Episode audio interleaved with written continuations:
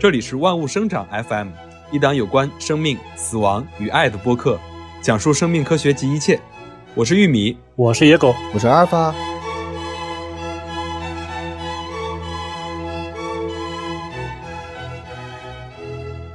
啊，大家可能也能听出来，我和野狗的这个声音不太正常。我们俩已经算是阳康了吧？不过还是有点咳嗽，很难受。对我们这也算是第一批阳过在北京阳过的，赶什么都要赶第一批是吧？我这是没赶上。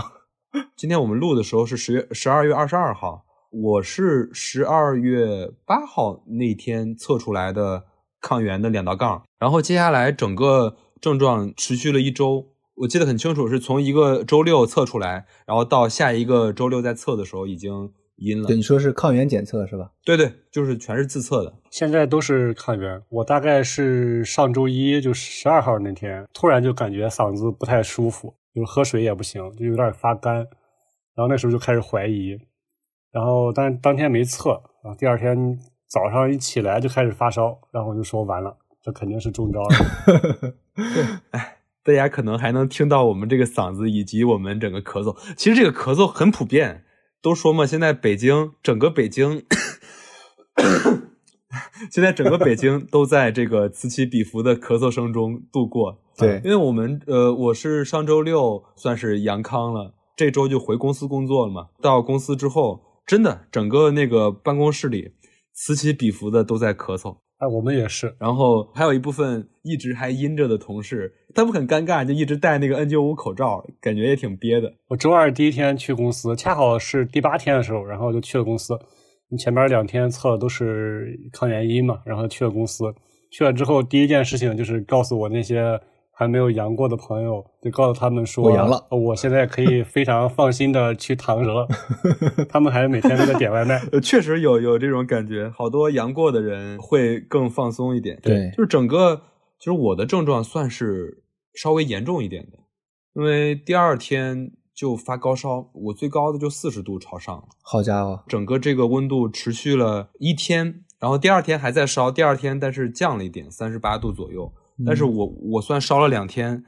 很多朋友就就烧了一天或者烧了半天就退烧了，包括父母那边，他们都比我的症状更轻一点，他们三十八度可能烧了一天，然后第二天温度就回到三十七度，然后可能在三十七度五左右，再过几天，然后就整个就康复或者怎么着。就是我在那个过程中，呃，最大的两个感受是，第一个是发高烧，第二是头痛和腰痛。就是我之前还说，我非常不太理解，就是英文里有个单词叫 backache，就是背痛这个单词。我心想，我说为啥背痛有个单独的单词，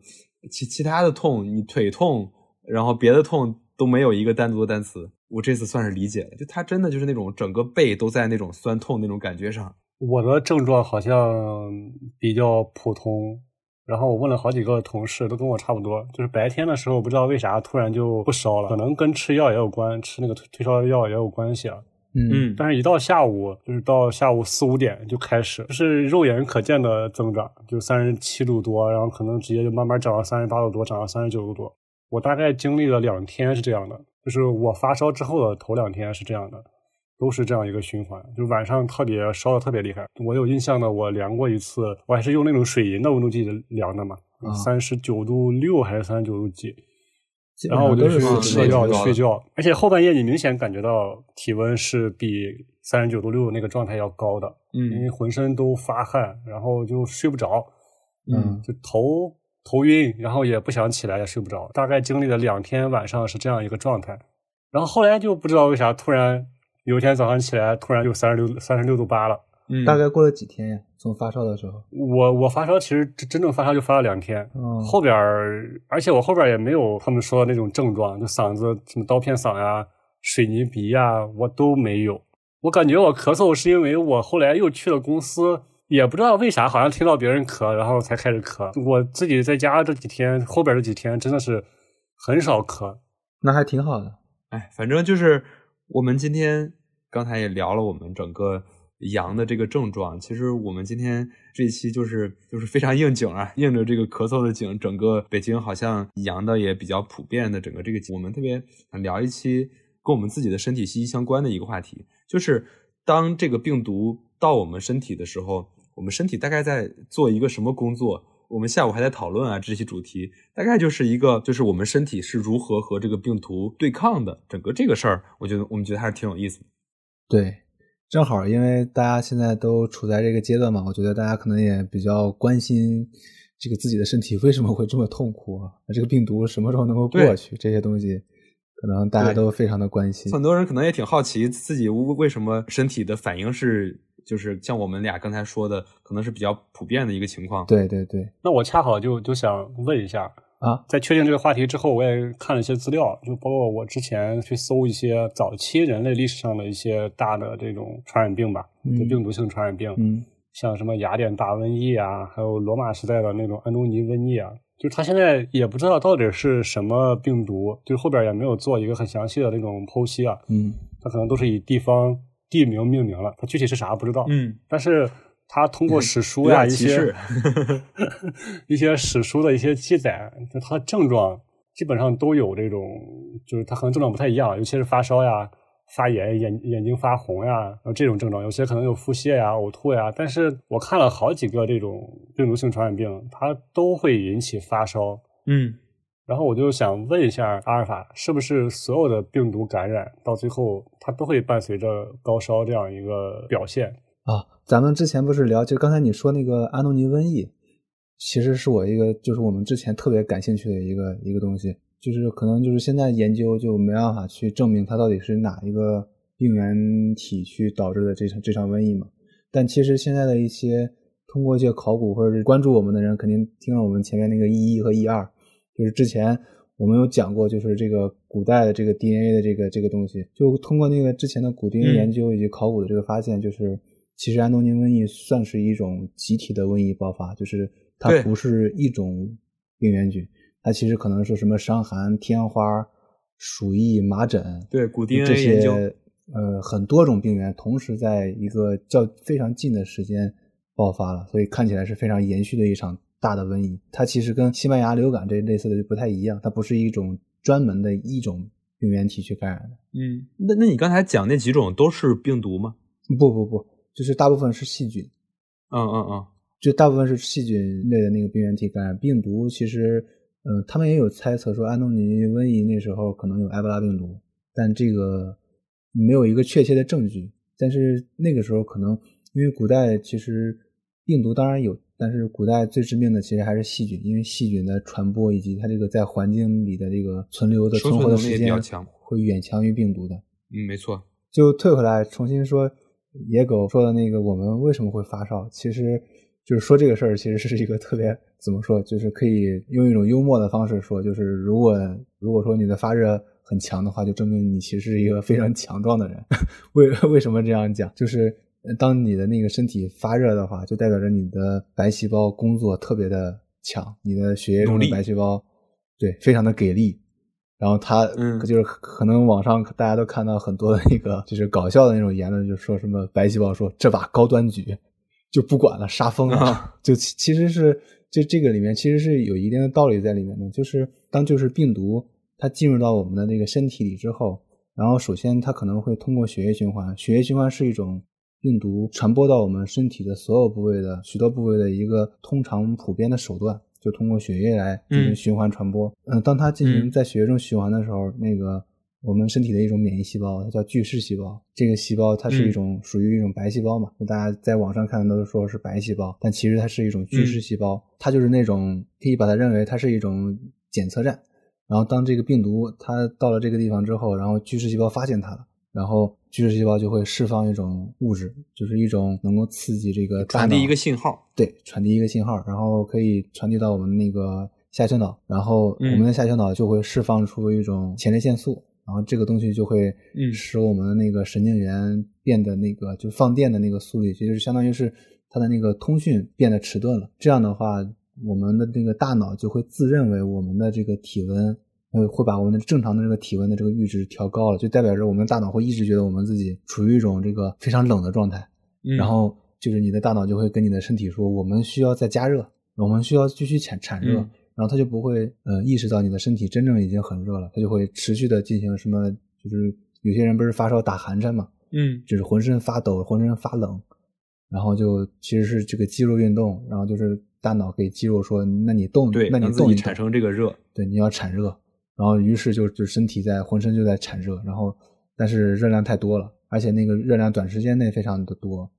你又不可能在短时间内把它就迅速的释放出去，把这热量，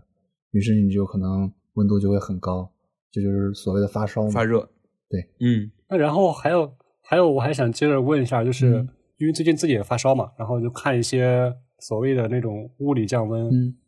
因为我看国外好多人都喜欢发烧的时候冲一个冷水澡呀，但是我们从小接受的这个教育好像是说发烧的时候冲冷水澡会烧得更严重。对，因为你冲冷水澡不就相当于把你这个实际的温度变得更低嘛，你的身体就会更差。其实你看的这个国外他们会冲冷水澡这个东西，它是有，但跟国内差不多，它不算是一种普遍的行为，这个就嗯就没有什么那个科学依据。但是如果说你在你发烧的时候再次的冲冷水澡，或者是再次的着凉，这是一个非常危险的行为，因为你这样的话可能会导致你的这个身体的免疫系统的这个能力有一定的损失，并且在这个同时，它又会受到强烈的刺激，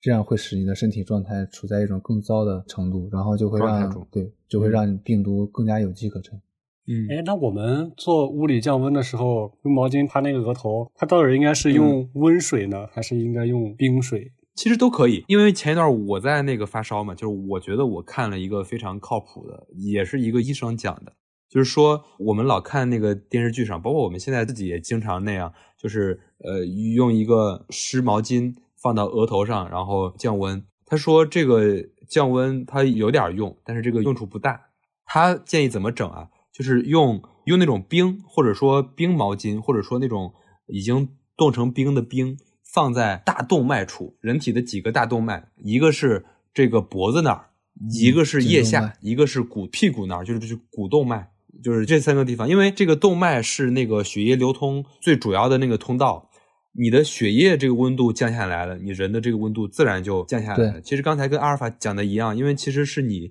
整个血液流通带动着身体在努力的工作，然后导致你整个温度升高。对，而且其实有一个误区，就是就包括我身边的很多人也都会觉得发热了是发烧了之后就要捂汗嘛，就是穿的很厚，对多穿衣服，多盖被子，捂出来汗。嗯但其实这个汗是因为你的身体发热了，它要把热量散发出去，所以它才会出汗，而并不是嗯我们多穿衣服要把这个汗捂出来。这其实是本末倒置。对，但是必要的这个保暖措施是一定要有的，但不用就是过度的捂得特别的热，的那种，其实是没有必要。嗯，我觉得这个其实这这个点我就多延伸一点，我觉得这挺好的。就是最近大家都在发烧，呃，有关这个发烧的这些比较靠谱的科普，就是真的有用的，讲的很有道理的，就是能打消我们过往很多其实不太好的习惯。就比如说武汉这个，我从小都是觉得感冒发烧了，晚上吃片药盖厚一点，一出汗就好了。其实出汗是就就像刚才阿尔法讲的，它出汗是结果，并不是因为你出汗这个过程减缓了你整个这个事儿。对，哎，对，那就是刚才那个野哥在说哈，就是我我记得刚才那个问题就是就是我们过往知道的这几次比较大的病毒引起的这个传染病，它确实都有发热这个症状吗？然后这个发热的症状哪个会更严重一点？比如说像新冠、像埃博拉、像西班牙流感，还是就是其他的最近登革热，是不是也是一个病毒引起的这个？对对对是哪个发热会更厉害一点？这个我还真没有去做一个真正系统的这个调查，但嗯我可以得到得出的结论就是，这个病毒如果就是它越是烈性病毒，这个致病性嗯或者致死性越强，它会导致人的这个发热会越强，哦，是这样的。那这个是不是有点违背了这个病毒生存的一个基础原则？因为你看病毒生存，它需要找到宿主嘛，它自己在自然界很难生存嘛，它需要找到一个生物体，找到一个宿主。它如果是那种烈性病，它上来就让人产生这种高温，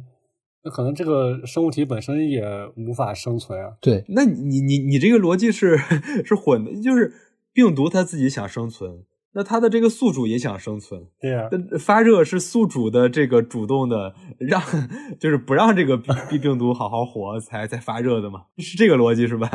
就可能很少有那种完美的那个病原，就包括细菌、真菌或者是病毒，很少有这种完美的病原体能够真的在这个宿主死亡和这个他自己生存之间找到一个非常好的平衡。我在网上看那个，你像艾滋，嗯，它它是不是就算是一个比较高级的病毒？因为它对本身对宿主不会产生特别大的生命危及生命的那种影响。对对对，就像肝炎，其实目前来说，近些年新发现的一些肝炎，就不是早期的那些肝炎，其实现在也是逐渐的趋于这种状态嘛。就是现在可能自然界的进化，比如说乙肝，对对对，就是现在自然界的进化可能都是趋向于能够和人类共存嘛。嗯他们也是很聪明的，会变得越来越这样。嗯但是就是你之前刚才说的那些，比如埃博拉，还有就是一些其他的这种烈性的病原，他们为什么就是会这样呢？我觉得一个是因为他们自身的这个这个原因啊，另外一种是就是埃博拉之外的其他的那些烈性病毒，可能它们都有天然宿主，就是它们可以不依靠人类一直存活着。嗯，当它传播到人类身上的时候，人类会死亡，这是人类和这个病毒互作的原因。嗯但不代表着这个这个病毒会因为这件事情它它会消失，病毒会在一些动物身上一直携带，嗯就它携带了，但是但是这些动物也不会死，就是一直到这个动物终老，它都一直存在。没错，所以这这其实是一个另外的一种智慧的方式，我觉得。我们人类消灭掉的，我不知道是不是第一个啊，就是天花那个病毒，应该是是有记录的，对，是第一个被人类彻底消灭的。那是不是因为它的自然宿主只有人这一种？所以当后来人都相当于群体免疫了嘛，就之后它嗯找不到合适的宿主，所以他就这病毒就没了。他说的这个嗯消失其实是只是没检测到，我个人认为没检测到就可以算消失。啊，不知道你明不明白我的意思？我懂阿尔法的意思，其实它不一定是真的消失的。呃，其实天花也是非常，就按照刚才讲的，也是非常烈性的，它致死率都快三成了吧？对，挺高的。就是对再加上那个时候主要就是人的这个医疗条件也差，对，就就是刚才我们讲的那个病毒到人体之后，人体会发热，这是一个反应。其实还有很多，就是你像我现在的最主要，你我现在虽然已经所谓的阳康了，但是整个 还是有一些症状，就是咳嗽，就是嗓子痒，就是每天咳嗽得咳嗽好久。呃，我想问的是，这个病毒你到身体之后，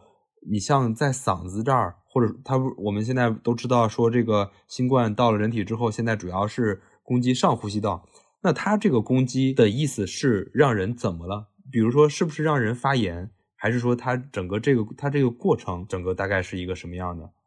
也想请阿尔法跟我们大概聊一聊。单独说嗓子这个部分吗？还是说是全身？嗯，都可以啊，可以大概跟我们聊一聊，就整个这个病毒。你像我们比较知道，呃病毒它先大概率是先从鼻子进到人的身体里，因为我们老做核酸检测或者老做抗原检测，就从鼻子那儿测，是因为病毒到了鼻子之后，它首先在鼻黏膜那个附近开始复制，那整个它到人的无论是上呼吸道，还是说你到整个人的身体里，它大概在做一个什么事儿？或者说，如果说它是一个坏的东西的话，它怎么样在使坏？啊，就是它最初，我们就拿这个现在流行的新冠举例吧，嗯就像这种类似于新冠的这种病毒，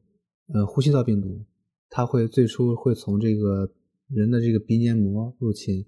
然后它就会在鼻黏膜附近快速的复制，嗯然后呃，现在近些年的研究发现，就是在鼻子的鼻腔内部，它其实是有一层粘液层的，这个粘液层我们人虽然就是你的自己的体感是感觉不到的，但它其实是持续在流动的，这就加速了这个病毒在你的鼻腔内的这个快速的这个入侵。哦，然后它在入侵了鼻相当于它很快的就就能从鼻子，比如说到咽部，就就跟人那个对对对对对因为那是连着的嘛。对对对，它这个它其实是有一些这个体液传播的意思。嗯它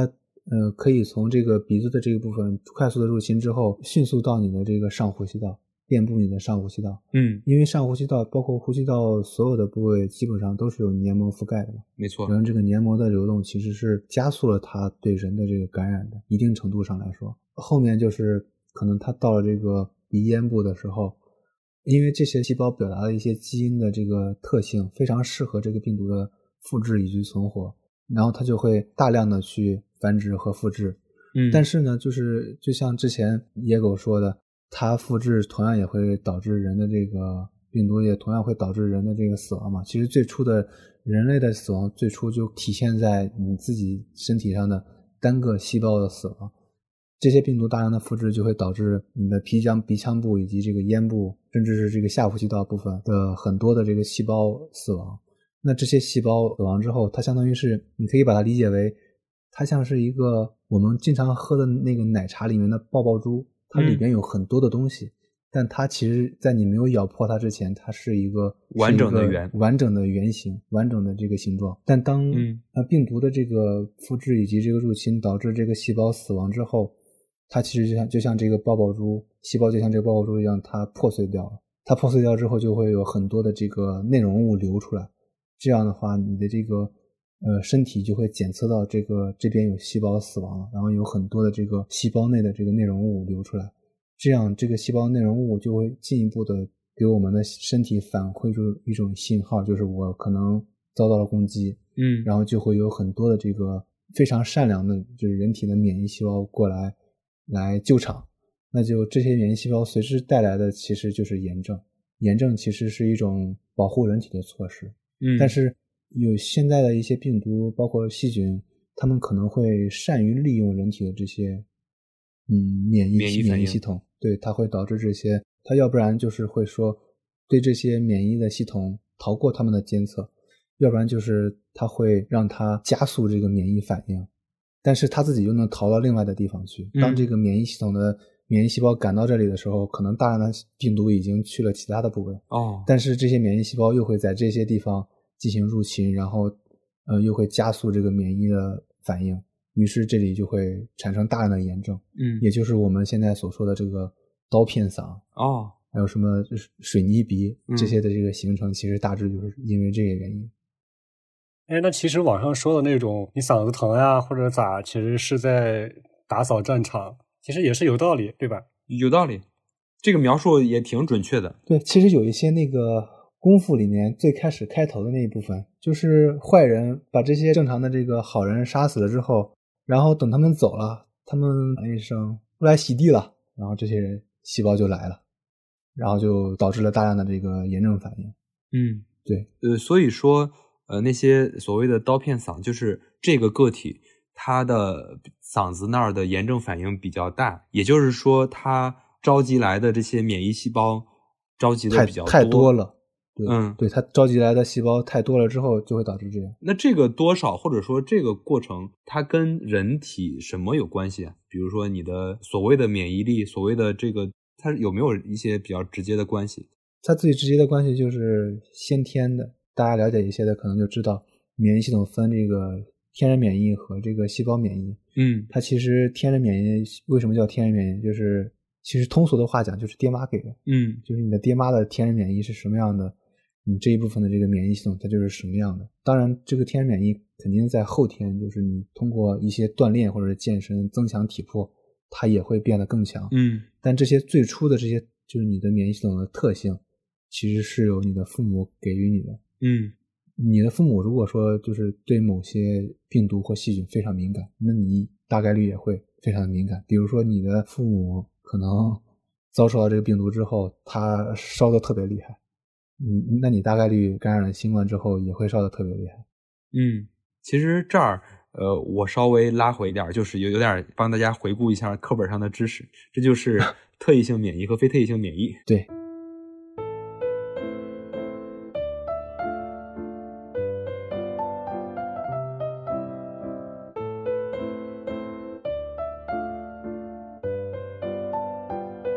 那那就刚好聊到这儿，那我们就接下来就要来聊一聊疫苗的事儿。其实这儿跟我们接下来要聊的疫苗的原理，它有一个非常紧密相关的一个，无论是知识还是说它这这中间的原理。像刚才提到的这个我们自身的这个天然免疫力，这跟我们的遗传以及跟我们后天的生活习惯、呃日常的习惯有关。但是这个免疫力它是非特异性的。对，但是你看，我们现在我们很多人都注射了新冠的疫苗，包括我们可能每年一些小孩还会注射流感疫苗，包括可能还会打 HPV 疫苗啊，什么带状疱疹疫苗等等这些疫苗，可能对我们很多疾病都有都有一些帮助。它给我们带来的其实是特异性免疫。那这个特异性免疫，呃，或者说整个这个疫苗是怎么样帮助人体提升免疫力？这个也请我们的阿尔法再给我们聊一聊呗。这个其实是一个比较有意思的这个行为，就是我们人类漫长的这个跟病原体斗争的这个历史，然后我们人类中就是有一些比较聪明的人，可能发现了光靠这个天然免疫，也就是我们自身的这个免疫，可能没有办法是不够的。对对，对抗这些病毒，就是过往的这些瘟疫以及大流感，都验证了这个事实嘛。嗯于是大家就寻找一个新的这个方式，能够帮助人体进行更好的跟这些病原体的斗争。嗯其中就是应该说最为耀眼的一颗星，就是就是这个疫苗了。其实最初它的设计就是为了对抗病毒以及这个细菌类的这些、嗯传染病病的传染病的。它最初的时候被设计出来，其实就是为了通俗的讲，就是为了筛选我们身体里提前筛选我们身体里面的一些免疫细胞。嗯就相当于你可以把它理解为一场驯化运动，因为我们身体内的免疫细胞非常的多，其中有一群细胞它是特异性免疫里面的细胞，它叫 T 细胞和 B 细胞。嗯这两种细胞是我们的这个细胞免疫的主力军，也就是疫苗所所就驯化的主力军。没错疫苗可以通过我们打一针疫苗之后，我们可以通过这个不同的这个抗原抗体的反应，进一步的去诱导出筛选出一些我们身体内本来就对这些疫苗所携带的这些就是已经灭活的病毒，或者说是这些病毒的片段，本来就对它们有抗性的这些细这些细胞，让它们快速的刺激增殖，相当于让我们的身体去记住这些病毒。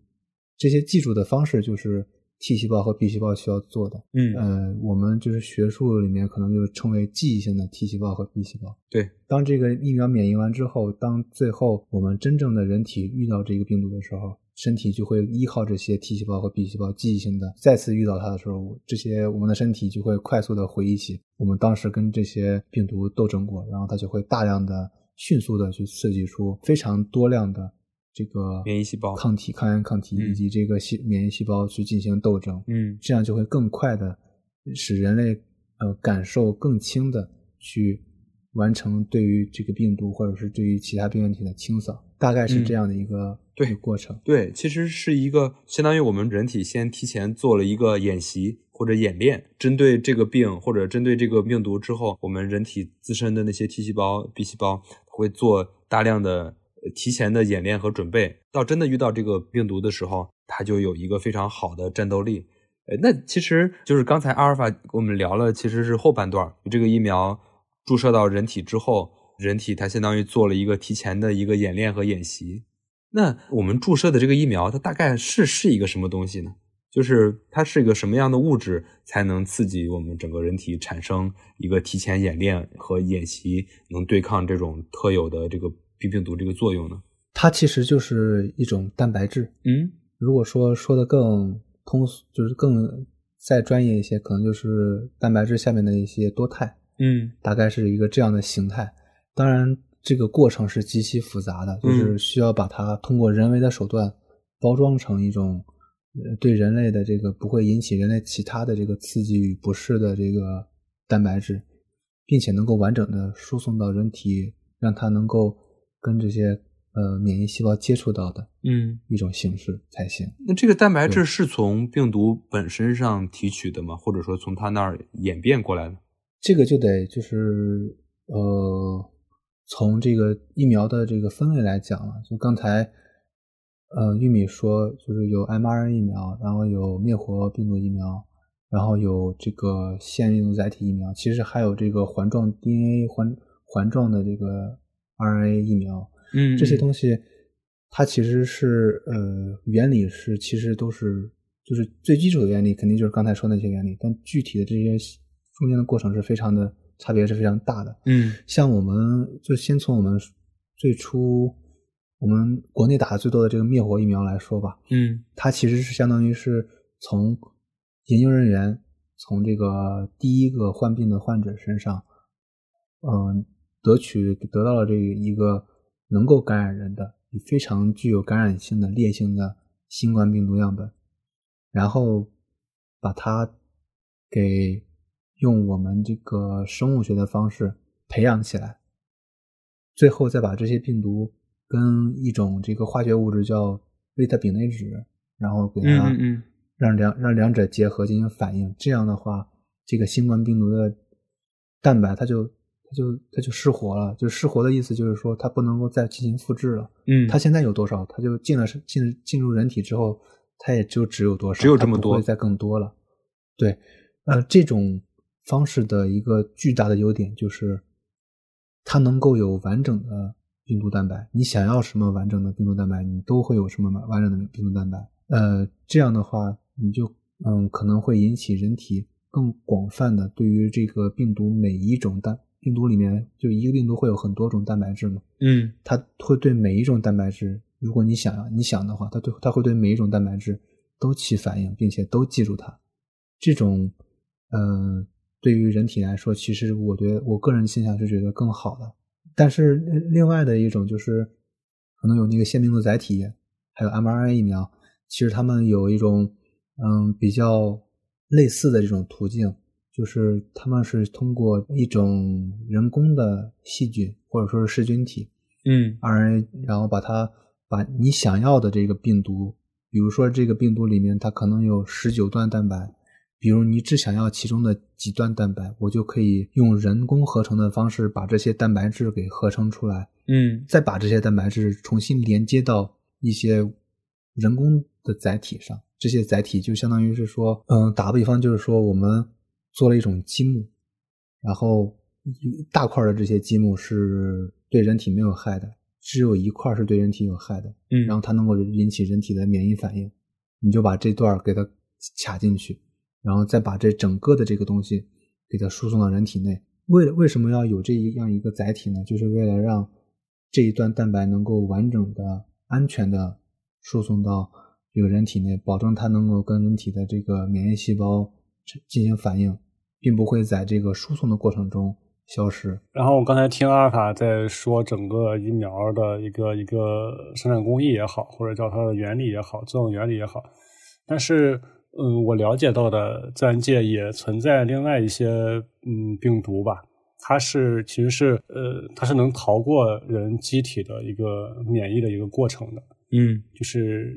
或者叫免疫抑制性的这种这种疾病。然后人身上的我了解的不多啊，因为我我我我主要在做畜牧这一块嘛。然后我因为像像我们这个行业内，二零一八年它爆发了一个比较厉害的病毒，就猪会感染的这个病毒病，然后叫非洲猪瘟。哎它跟传统这个最近也是比较火差别非常大的。不好意思，一一个我要我要插一句，最近这个非洲猪瘟，这个非洲猪瘟比较火的原因是，大家不都在买那个药嘛，莲花清瘟，完了之后，呃，好好多人就买错了，然后买错了之后一看那个药是治非洲猪瘟的，就说，哎呀，我买错了，咋怎么是非洲猪瘟？不是，还有人就是其实感染了这个这个新冠病毒之后，就感觉身体状态很好，嗯，变得特别能吃，就感觉是不是在调侃自己，是不是得了猪瘟？对对对对你得了什么毒株？什么突变株？是得了非洲猪瘟猪吧？不不过这个非洲猪瘟对于整个畜牧业还是非常的严重，就是其实也是这几年猪价比较贵的一个比较重要的原因。它是一个非常烈性的传染病，然后大将近一百年时间了，然后目前还没有任何合理的方法。就是按理说，这种嗯病毒性的这种传染病，然后疫苗是一个比较好的选择嘛。但是，呃，非洲猪瘟跟传统的猪瘟有一个很大的差别是，它可以逃过这个机体的免疫，就是在机体产生，就是一旦就是就是一旦这个猪感染了非洲猪瘟。然后在它的这个机体产生足够的抗体之前，这个猪可能就已经造成了它的器官的一些损伤，然后可能这个、嗯这个猪就死亡了。嗯然后我就想想想说，你看我们做疫苗，它主要是依靠，其实还是依靠依靠机体自身的这个免疫系统在起作用嘛。对，我只我只不过是我拿一段呃特异的这种蛋白，然后去刺激机体这个免疫反应。对，那如果如就如果像非洲猪瘟这种病毒，它其实是可以逃过这个阶段的，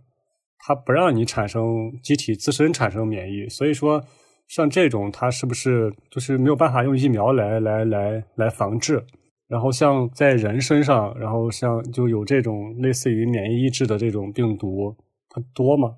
或者说有吗？有啊，像 HIV 啊，最经典的就是 HIV，嗯，还有一些还有一些淋巴淋巴瘤一类的，他们都是就是呃淋淋巴瘤肯定是算是另外一种癌症了，就是如果病毒的话就是 HIV，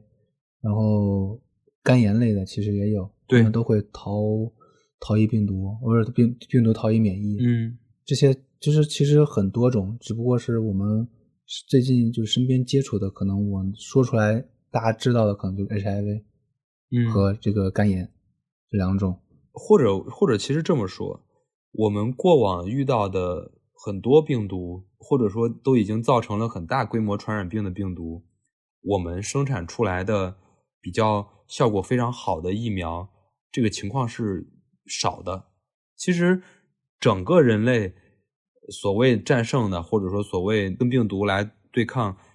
比较成功的，就是天花病毒。但是天花病毒也不是说人通过什么样的方式方法来把这个事儿给赢了，而是稍微有点有点幸运吧，算是。对，我觉得天花能赢，主要是因为天花的自然宿主只有人，天花这个病毒只有在人体内才能活。嗯所以你说人都群体免疫，大家都打了疫苗，都有特异性免疫这个反应了，它的确不太好存活。嗯，它在每个人身上可能都一会儿，可能用不了多久，它这它它就自然就消亡了，它嗯在自然界又活不了。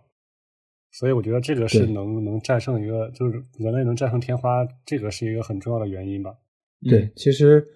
对于病毒跟病毒的斗争，唯一一次的胜利可能只有这一次，其他的可能都是在我看来可能就是病毒收手了，嗯，差不多，它不再杀了。没错。对，对对啊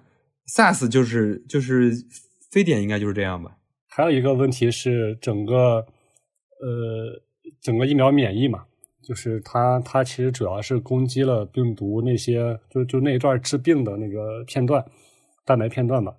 呃，不不不不不不，就很多的可能，嗯，这个这个需要看你的这个病毒种类，然后就拿这个新冠举例子，就是我们去攻，我们去这个用疫苗去免疫的部分，可能是这个病毒进入细胞的部分，就是它它要通过这个蛋白去进入细胞，然后我们拿这段去做的免疫，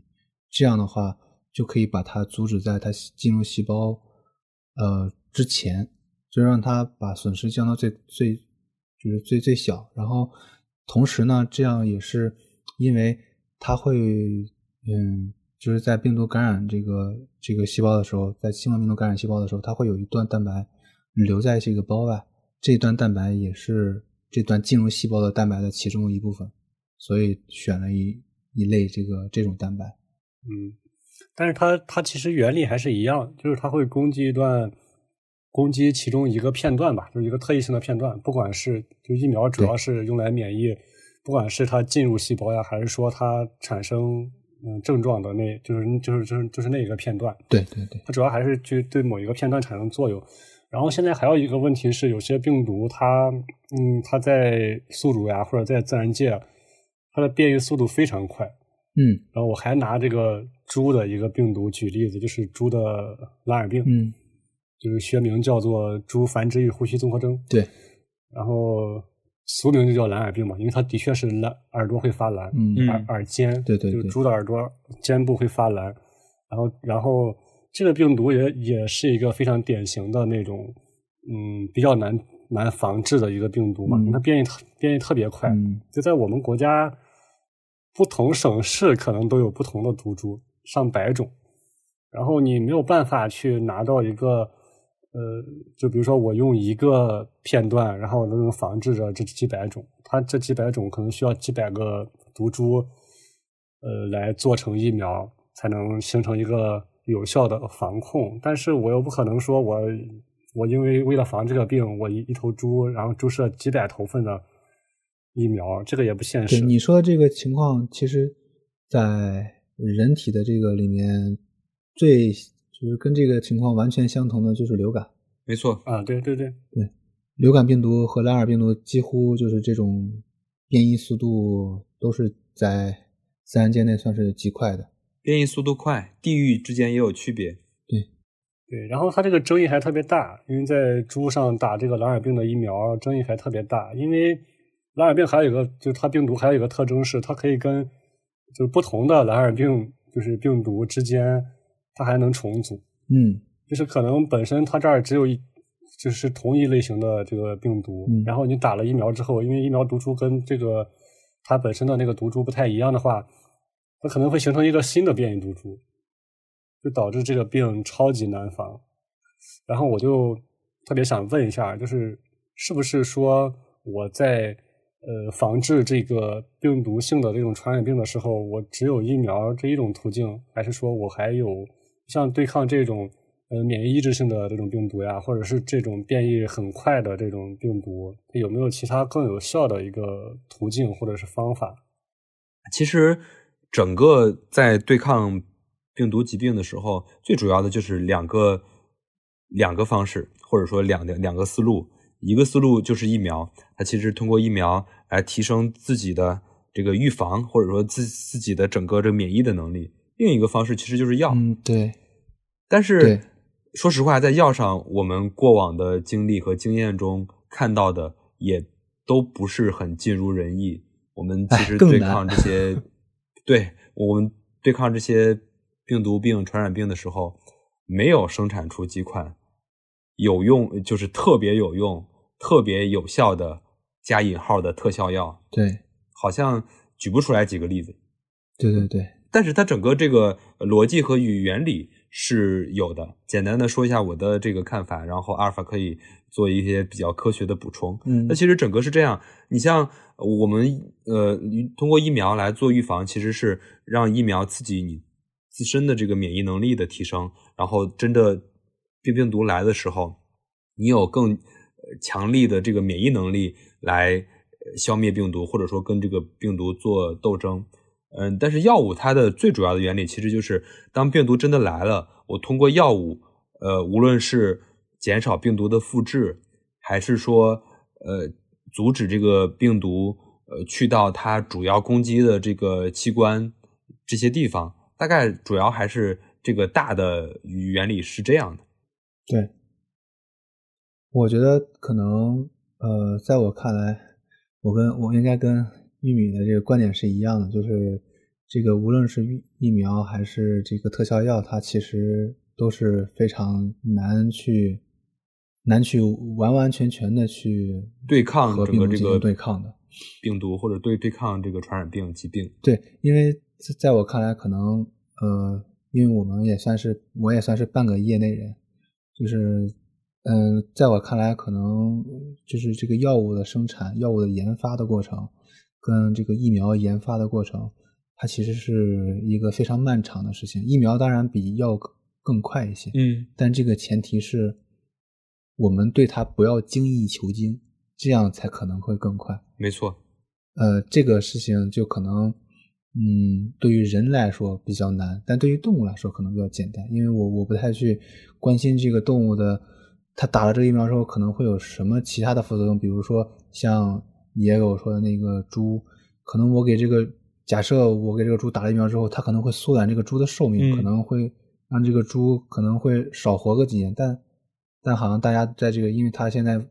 对于人更多的这个这个功能所在是是是这个食品嘛，所以嗯大家也不会在意它的这个时这个存活的时长，这些可能这些比较重要的副作用在动物身上就会被无限的缩小，但可能在人身上就会被无限的放大。没错，这样来说，其实疫苗跟这个特效药它都是有各有弊端的，嗯就是研发起来的难难度。嗯对，这据我据我所知的，就是嗯，像这个病毒类的特效药，可能就是抗流感的达菲，嗯然后还有抗艾滋的一些嗯其他的特效药，但是可能抗艾滋的没有完全能够消灭艾滋病毒的，现在目前为止，嗯，但是都已经算是一个比较嗯效果评价比较好的了哎。有效，算是已经算是效果评价非常好的。嗯嗯嗯，可能在我来看，就是所有的这些特效药，还有这些疫苗，它能够被人研发出来，还有能够有效的作用上，其实是有几个非常关键的因素的。第一个就是这个病毒，首先它不能够变得特别的快，这是第一个非常重要的原因。嗯第二个重要的因素就是，这个病毒不能够特别的烈性，嗯能够给我们人类有足够的时间去制造出呃抵御他们的，嗯或者是防御他们的疫苗和特效药，这样才行。嗯但显然来看，可能，嗯、现在目前所造成的这些大瘟疫的原因，都是因为他们的这个速度过快了。对，要么变得过快，要么它致病性过高。对，所以现在在业内可能，呃，各种就是业内的小专业的领域的各种科学家们，其实都在呼吁要做一种广谱的抗病毒药，嗯嗯就是要从这个病毒最基本的这些原理上去去根治它，然后这样才能够，就是能够就是抵御这个完这个速度。全的去抵御所有的未来的这些这些这些这些病毒，因为嗯现在其实，嗯，我们就是我能够在一些学术期刊上看到的，就是随着这个新冠病毒的独立减弱，可能世界上的大部分的这些非常卓越的科学家们都已经把眼光放在未来可能产生的大疫情、大流行上。嗯所以就会更多的去把这个关注点放在如何去防控、如何去应对、预防未来的这些运动身上。当然，这也是一个永恒的话题。到目嗯前来看，就是我说一点我个人的浅显的看法，我觉得这个方向好像更难。它就像探索宇宙一样，就是我们不该探索宇宙嘛？我们需要探索宇宙，但我们何时能够探索完宇宙？这是一个永恒的问题。我觉得这个方向最难的点在于，你说这种病毒，不管是病毒也好，还是说我们自身的一些生物细胞也好，它共性的那一部分，其实大家都有，就是好的细胞呀、病毒呀，它都有那些部分。如果我是以，就是我为了抵抗一个病毒，然后我去破坏它，就比如说破坏它的细胞结构呀，或者啥蛋白结构呀啥，因为这种东西，我好的细胞也是包含这些东西的，它肯定是大面积无伤。所以它才它才难嘛，它就需要找到一些特异性的，比比如说，因为很多呃病毒的结构跟人的大多数细胞的结构还是有很大的区别，因为它的相对更简单一点。呃，就是哎，说到这儿其实有点悲观。我我我其实想让阿尔法给我们一些希望，比如说，呃，我们现在前瞻一点来看啊，比如说一些更新的技术在运用，更新的呃这个思路、技术路线在运用，有有有没有可能，比如说未来十年、二十年，可能会有一些呃像你刚才提到的，无论是广谱的呃这种药物，还是说广谱的这种疫苗，它能让我们更从容的应对下一次可能其他的病的流行。我觉得，如果说是十年之内的话，可能是还是需要更加努力一些吧。我们、包括我在内的所有人，我们所有的业内的人，可能都需要嗯拿出十分的干劲，可能在十年之内才会有一个雏形出来吧。我觉得这都是谢天谢地了。当然，我觉得其实并不需要太多的悲观。嗯因为我们现在已经有了呃足够完善的这个防控措施，以及足够呃应对这些病毒所带来的这个呃死亡或者说是这些嗯病症的这些这些药或者是这些这些医医疗手段疗手段，对，嗯包括我们呃，我们同时就是在这个医疗领域内，他也会嗯在意人的这个心理健康嘛。没错，可能更多的、更多的在这个大疫或者是嗯大大的疫情，或者是大的这个身体上的这个伤害之后，可能更多的人需要的是这个心理上的抚慰，也说不定。嗯，其实聊到这儿，我觉得特别的，嗯，就是有有意义哈。其实往往前倒一个世纪，就是一九十九就二十世纪初的时候，刚好是西班牙大流感整个那一次流行在整个欧洲甚至整个世界范围内的一次。那一次造成的死亡，或者说造成的整个对人对人类留下的影响，其实呃不比这一次要，因因为它比我们离我们足够远，可能我们看不到那次的危害。对，然后我们过了一个世纪，又经历了这一次的新冠，嗯，我们的医疗条件显然是要比那个时候要好的，各个各个各个国家，我们应对的这个所有的方式，应对的各种各样的技术，包括我们那么快就有那么多款全球可以用的疫苗，它虽然可能防不了感染，但是它在防重症、防很多的方面。给我们提供了很多的帮助，呃，其实我我还是想说，就刚才那个阿尔法提到，我们不需要悲观，确实是这样的。但是我自己的一个观点，或者说我自己的一个呃，看身边人对整个这个疫情也好，对整个这个病毒病、流行病的感觉也好，我觉得人类最重要的就是要，就是他不不能傲慢，他要更。呃，就是姿态低一点来看我们所处的环境。其实我们过往这历史中经历的这些疫情、经历的这些病毒、经历的这些瘟疫，甚至比我们经历过的战争都要多。我们没有办法，就是我们总想很快的就要度过这个疫情，很快的想回归所谓的正常生活。是的，我我也很期待。但是我想说的是，客观原因造成的就是这个病毒还在人类还在这个环境中肆虐，并且哪怕这一次它可能会稍微趋缓，呃，可能未来的某个时间段它就会卷土重来。我们面对这个事情的时候，第一是我们要有更多的科学，呃，更多的这些进步的这些技术来帮助人类；第二就是我们人类。要和这个自然有一个更理性的一个认识，对我们跟它的关系，我们和这些病毒的关系。嗯，其实现在整个人类对抗这些病毒已经是是一个很是有一个很成熟的那种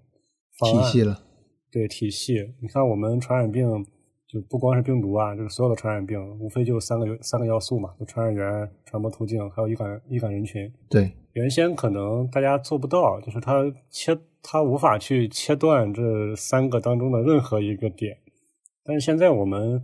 呃全球的范围内吧，就是有这种大的流行病的时候，其实大家都在努力的去，要么我去就是消消除这个传染源，要么我切断传传播途径，要么我去保护这些。易感的人群，就大家都在努力的尝试着，然后去，或者大家都在尝试用我们人类的这种智慧、群体性的这种组组织能力，还有智慧，对，然后去应对战胜这自然界里边的一些病毒。嗯，对，没错。法国的大作家雨果就说过：“大自然是善良的慈母，同时也是冷酷的屠夫。”然后我们可能无法真正的消灭掉自然界里边大多数的病毒，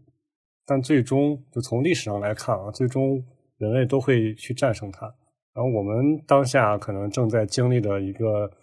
呃非常值得被全人类铭记的一个历史性的一个阶段。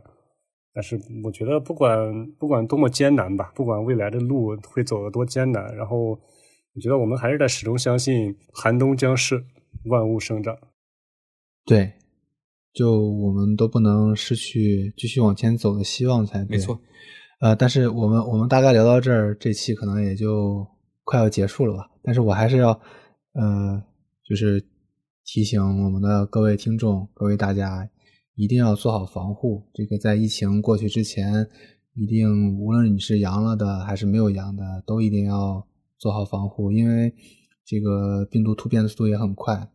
不一定你这次感染了之后，下次就不会感染了。没错，那不会感染的人，他可能也嗯不想不会想要再去感染这个病毒。那，最主要的是，我觉得就是可能大家需要的需要认清楚，就是不要去尝试，就是说有那种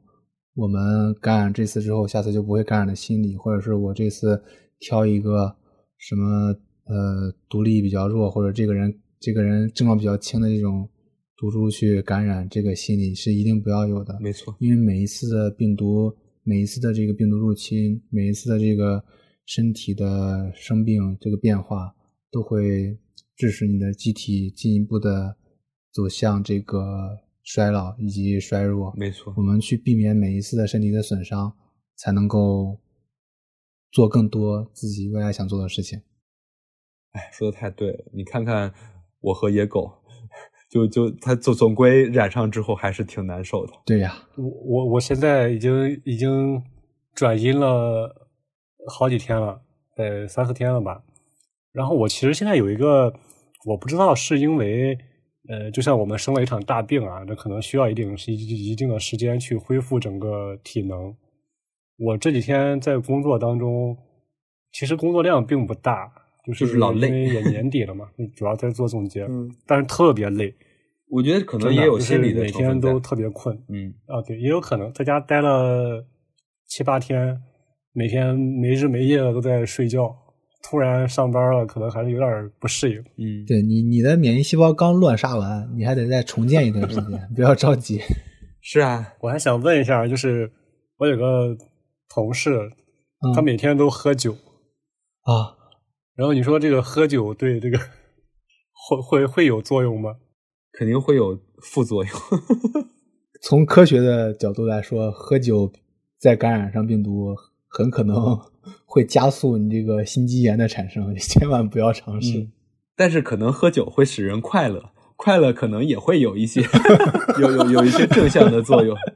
不要不要不要尝试。但是就是我们怎么说啊？我们作为一个科学的一个播客，我们当然不要传递这样的想法。就是确实，呃，你你你染上之后，你本来体温升高，体温升高，你的心率本来就会加快，然后你喝了酒之后，心率还会变得更快。特别是一些稍微上点年纪的人，这这都是非常危险的。对，那我们这期行，那我们这期大概就聊到聊到这儿，聊的差不多了。